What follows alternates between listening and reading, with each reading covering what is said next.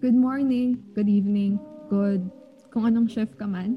I'm Anya, and this is Midnight Podcast. Midnight talk tayo. G?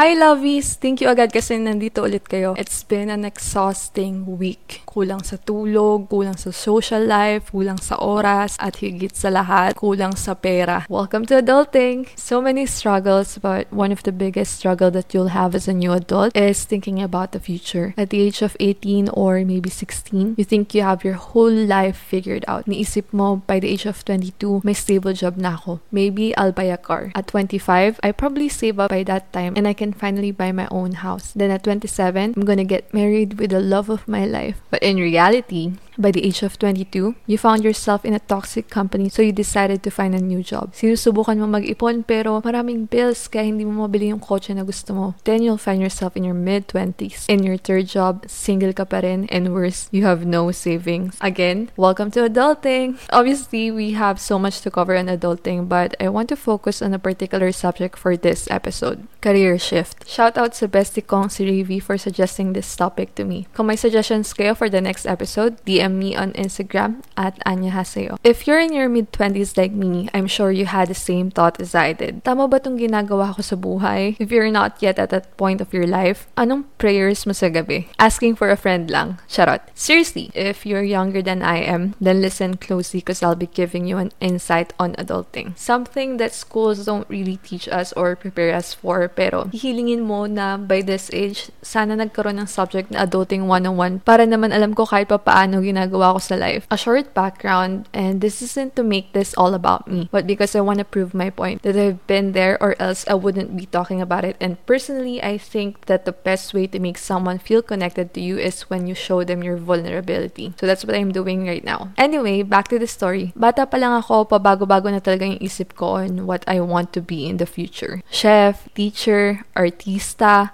multimedia artist, pero di ako gifted sa drawing kaya hopeless. But for the longest time, I wanted to be a flight stewardess. I dreamed of owning a condo in the middle of the city, being fully independent and traveling a lot, even if it's for work. Yun nga lang, I never really put in any effort into achieving that dream. In my own personal assessment, kasi I found myself lacking and never worked on it to improve myself. Siguro dahil hindi ko rin talaga gustong gusto, o siguro dahil may external factors na pumipigil din. In other words, nasa akin pa rin ang kulang. When I graduated, I ended up briefly working for a Taiwan-based travel agency, but left after a few months because I decided to work in Bahrain. There, I work as an HR and admin associate, which I actually enjoyed because I love working with people, despite the fact that I studied tourism management. Yun nga lang, toxic yung environment, and I wanted to be around with my family for a longer time kasi hindi naman sila bumabata. So I came back to the Philippines. While I was in Bahrain, I got involved in a couple of marketing tasks, like handling social media and spearheading website revamps for three companies. That's when I realized that I enjoyed marketing. I've always been interested and passionate about creatives. Kaya nga ako naging writer, nagba-vlog minsan, and now I'm running my own podcast show. I enjoy it, which is why my work right now doesn't feel like work. As of now, I'm currently working with an offshore outsourcing company with a social media manager and marketing role. I used to cringe at the idea of working graveyard shift because I love my downtime on late evenings, but here I am. From being a reservation specialist to HR and admin, tapos napunta sa marketing. Hinarir ko ang career shifting almost every year. Why are people shifting careers anyway? There are a lot of reasons. One, walang choice. Yun ang nakahain sa lamesa, kaya yun nakakainin.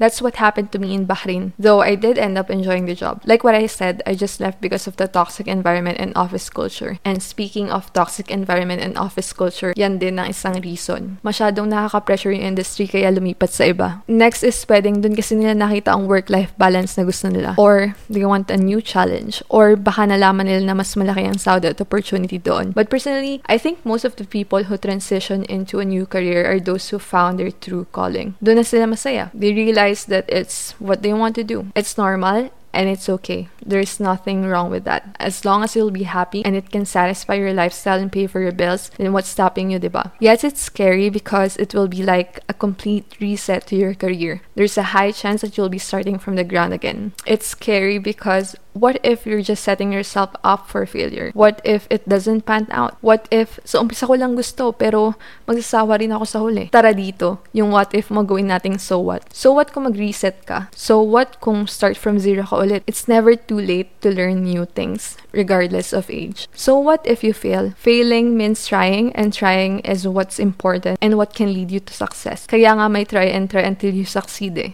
You'll only fail once you stop. So what kung hindi mag-pan out? E di hanap ka ulit. So what kung magsawa ka eventually? E di umalis ka ulit at hanapin mo yung bagay na magpapasaya sa'yo. I know that a lot of people are stuck with jobs that don't make them happy because they had no choice. Either they're limited to their skill set or they don't have the luxury to switch careers because they have bills to pay and family to provide for. But if you can afford to make it happen, then what's your excuse? It's time to stop making reasons and start taking an action. Step out of your comfort zone and don't let your fear hold you back. What ifs can haunt you forever.